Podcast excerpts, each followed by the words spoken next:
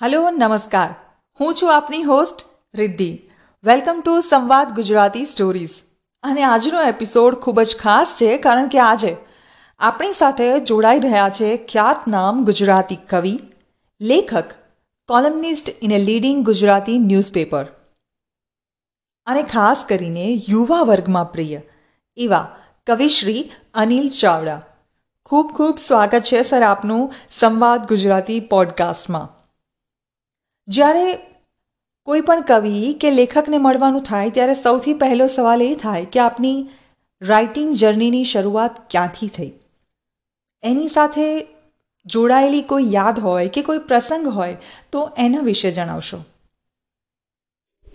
કોઈ એક ચોક્કસ પ્રસંગ નથી કે જેના લીધે હું લેખન પ્રત્યે જોડાયો કે લેખન તરફ ગયો. પણ નાનો હતો સ્કૂલમાં હતો ત્યારથી લખવાનો શોખ હતો અને લખતા હતા.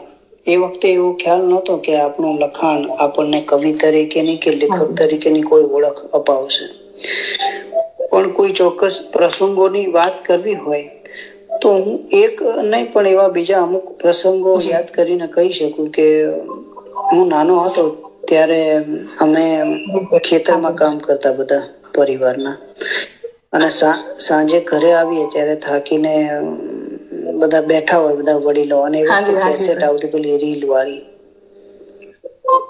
તો એમાં બધા જોક સાંભળતા હોય સાબુદ્દીન રાઠોડના જોક્સ હોય ક્યારેક જગદીશ ત્રિવેદીના હોય.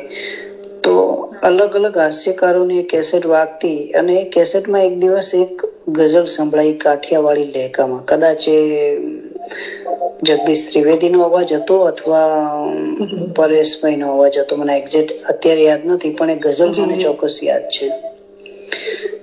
એ ઓ હૃદય તે પણ ભલા કેવો ફસાવ્યો છે મને? જે નથી મારા બન્યા એનો બનાવ્યો છે મને.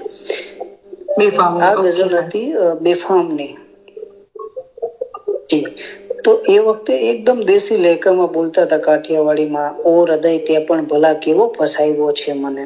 જે નથી મારા ભાઈના એનો બનાવ્યો છે મને.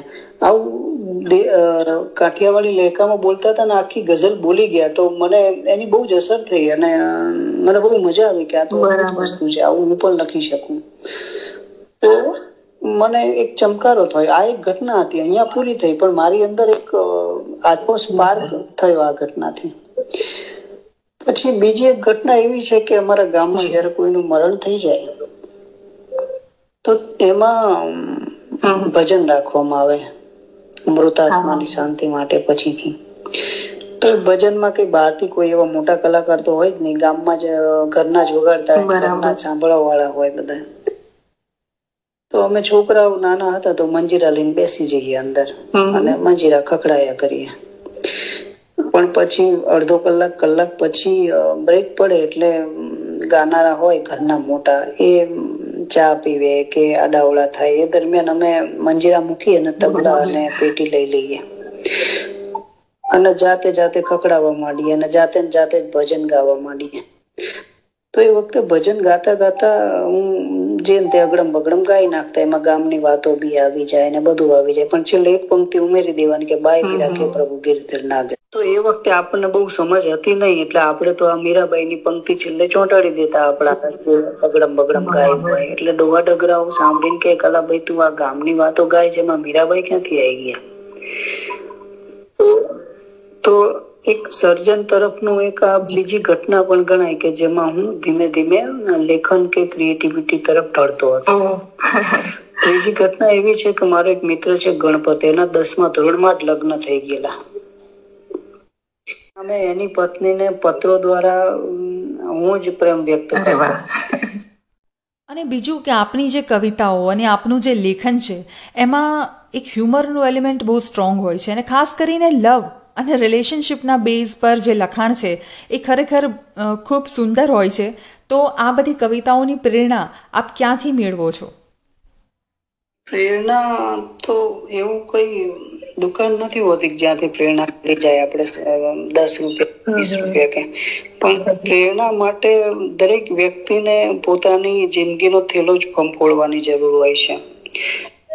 આપણને આપણા થેલામાં કેટલા સંઘર્ષ છે આપણી આપણા થેલામાં કેટલો આનંદ છે આપણા થેલામાં કેટલી પીડા છે આપણા થેલામાં કેટલા સંબંધો છે આપણા થેલામાં કેટલા ઘા છે આપણા થેલામાં કેટલા આંસુ છે. આ બધા જ મિશ્રણ આ બધા જ ઘટનાઓ ઘટનાઓ બધા પ્રસંગો અને બીજું કે સર આપના કોઈ પ્રિય કવિ કે લેખક જેનાથી આપ ઇન્સ્પાયર થયા હોય? આપણી કોઈ ઓલ ટાઈમ ફેવરેટ રચના કે ઓલ ટાઈમ ફેવરેટ બુક હોય તો એના વિશે જણાવશો? લેખકોનું ઘણા બધા કવિઓનું ઘણું બધું ગમે છે. હું એક કવિ હું એક કવિની વાત કરતો હોઉં છું ત્યારે મારા મનમાં એક બીજા કોઈ કવિની પણ રચના અંદર એનો રણકો પણ પડઘાતો જ હોય છે. અને જ્યારે બુક્સની વાત નીકળી છે ત્યારે હું એ વાત મારી ઓડિયન્સને જણાવી દઉં કે અનિલ સની લેટેસ્ટ બુક આવી ગઈ છે અને એનું શીર્ષક છે રેન્ડિયર્સ આ એક નોવેલ છે અને હું આશા રાખું છું કે એને જલ્દીથી વાંચી અને એનો એક રિવ્યૂ પોડકાસ્ટ પણ બનાવી શકું. પણ સર, ત્યાં સુધી આપ જણાવી દેશો કે આ બુક એકચ્યુઅલી શેના વિશે છે, એનું વિષય વસ્તુ શું છે, એના વિશે કંઈ આછો પાતળો ખ્યાલ આપી શકો તો? આમ તો એ નવલકથા છે એનો પહેલો ભાગ છે. અચ્છા તો હજુ બીજા બે ભાગ આવશે. હા બીજા બે ભાગની વાર્તા તો આખી નક્કી જ છે. માત્ર મારે મારે મારે એને લખવાની બાકી છે. Okay okay sir. એટલે આ પહેલા ભાગમાં સ્કૂલ લાઈફ વિશે છે. સ્કૂલમાં આપણે જે તોફાનો કરતા હોઈએ જે જીવન જીવ્યા હોઈએ સારું અને નરસું અને એ જિંદગીમાંથી આપણા લાઈફ ઉપર શું અસર થતી હોય છે એની બધી વાત છે. અને બીજું કે આજકાલની જે યંગર જનરેશન છે જે આપને બહુ વાંચે છે સાંભળે છે અલગ અલગ સોશિયલ મીડિયાના પ્લેટફોર્મ પર આપને ફોલો પણ કરે છે તો જે નવા રાઇટર્સ આવી રહ્યા છે એમના માટે આપની શું ટિપ્સ છે? કોઈ સજેશન્સ મારી ટિપ્સ નવા સાંભળનારને કેટલી ઉપયોગી થઈ શકશે એ મને નથી ખબર કારણ કે દરેકની સમજણ દરેકની ગ્રહણ કરવાની શક્તિ અને દરેકની અભિવ્યક્તિની ટેકનિક હું જે હું જે કહીશ એ મોટા ભાગે મારા અનુભવમાંથી નીપજેલું અને સૌથી વધારે મને લાગુ પડે એવું જ હોય છે. સ્વાભાવિક છે. તો પણ સર આપના આપના અનુભવનો ઉપયોગ કરીને અમે કંઈક શીખી શકીએ પ્રેરણા લઈ શકીએ.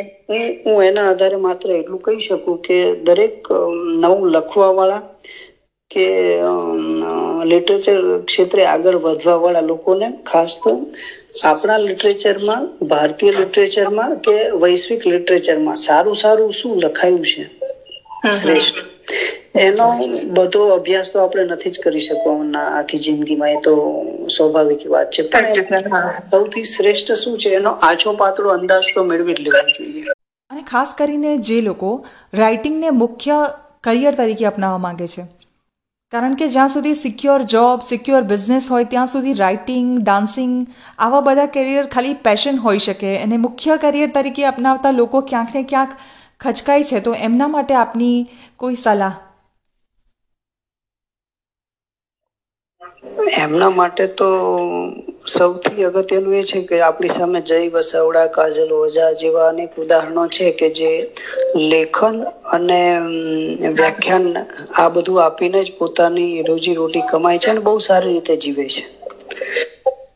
તો જો તમારામાં શક્તિ હશે, તમારા બોલાયેલા કે લખાયેલા શબ્દમાં તાકાત હશે તો મને નથી લાગતું કે તમને એમાંથી રોજી રોટી નહીં મળે. સૌથી પહેલા તો તમને તમારા ઉપર આત્મવિશ્વાસ હોવો જોઈએ. કહેવાય છે કે creativity is a not a flow ક્યારેક એવું થાય કે લખવા બેસી અને કશું જ ન સૂજે અને ક્યારેક અમસ્તા જ શબ્દો મળી જાય. અને સ્પેશિયલી જ્યારે ન્યૂઝપેપર્સમાં લખતા હોઈએ ત્યારે તો ડેડલાઇન્સનો સામનો કરવો પડતો હશે. તો how you handle with the deadlines હા સાચી વાત છે. તમે જ્યારે કોઈ કોલમ લખતા હો ત્યારે તો તમારે ડેડલાઇન પ્રમાણે જ ચાલવું પડે છે. જી સર બિલકુલ. અને જો તમે ડેડલાઇન ના સાચવો તો કોલમ લખી જ ના શકો. અને કોલમ એ તો પેલા ભૂખ્યા રાક્ષસ જેવું છે. કે તમે એના મોઢામાં એક લેખ લખીને નાખી દો. અને એ લેખ હજી તો તમે એના મોઢામાં. સહેજ ફર્યા જ હોય ત્યાં તરત એ મોઢું પાડીને ઊભો હોય તમારી સામે કે બીજો લેખ મને આપો ખાવા. એટલે તમારે એની માટે મને ઈશ્વર વિચારો સુજાડે તો હું લખું. અને ઈશ્વર દત્ત મારી કલમ ચાલે છે. એ બધી વ્યાખ્યાઓ કોલમ અને વર્તમાન પત્રોના લેખનમાં એટલી સાચી નથી હોતી. એમાં તમારે કોઈ પત્રકાર હોય જો આવું આવી ધારણા બાંધીને આપણે ચાલીએ તો એકે છાપું ચાલી જ ના શકે. એટલે એમાં લેખકની કલ્પના સૂજ એનો અભ્યાસ અને જગતને જોવાની એની દ્રષ્ટિ આ બધું જ કામ કરતું હોય છે કોલમના લેખનમાં. તો આ હતા વાતચીતના કેટલાક અંશો કવિશ્રી અનિલ ચાવડાની સાથે. અને એપિસોડના અંતમાં I am leaving with one of his poetry and it goes like this આંખો ઉપર, ચશ્મા ઉપર, દ્રશ્યો ઉપર, ઘટના ઉપર, બીજું પણ કંઈ ઘણું બધું છે. આંખો ઉપર, ચશ્મા ઉપર, દ્રશ્યો ઉપર, ઘટના ઉપર, બીજું પણ કંઈ ઘણું બધું છે ને ઘણું બધું છે. કઈ દીધાની ઘણી બધી એ ભ્રમણાઓ ઉપર બીજું પણ કંઈ ઘણું બધું છે. ને આમ જુઓ તો દરેક માણસ, ને આમ જુઓ તો દરેક માણસ હરતી ફરતી, સંવેદનની થપ્પી, નહીં તો બીજું શું છે? ડૂમા ઉપર, ડુસકા ઉપર, હિપકા ઉપર, સપના ઉપર બીજું પણ કંઈ ઘણું બધું છે. ડૂમા ઉપર, ડુસકા ઉપર, હિપકા ઉપર, સપના ઉપર બીજું પણ કંઈ ઘણું બધું છે. ને કોક દિવસ તો ચૂલો સળગ્યો, દીવો પ્રગટ્યો, જ્યોત જળહળી એ વાતોને મહત્વ આપો? કોક દિવસ તો ચૂલો સળગ્યો, દીવો પ્રગટ્યો, જ્યોત જળહળી એ વાતોને મહત્વ આપો? દર વખતે આ ઘરસળગ્યાની વાત ન માંડો તણખા ઉપર બીજું પણ કંઈ ઘણું બધું છે.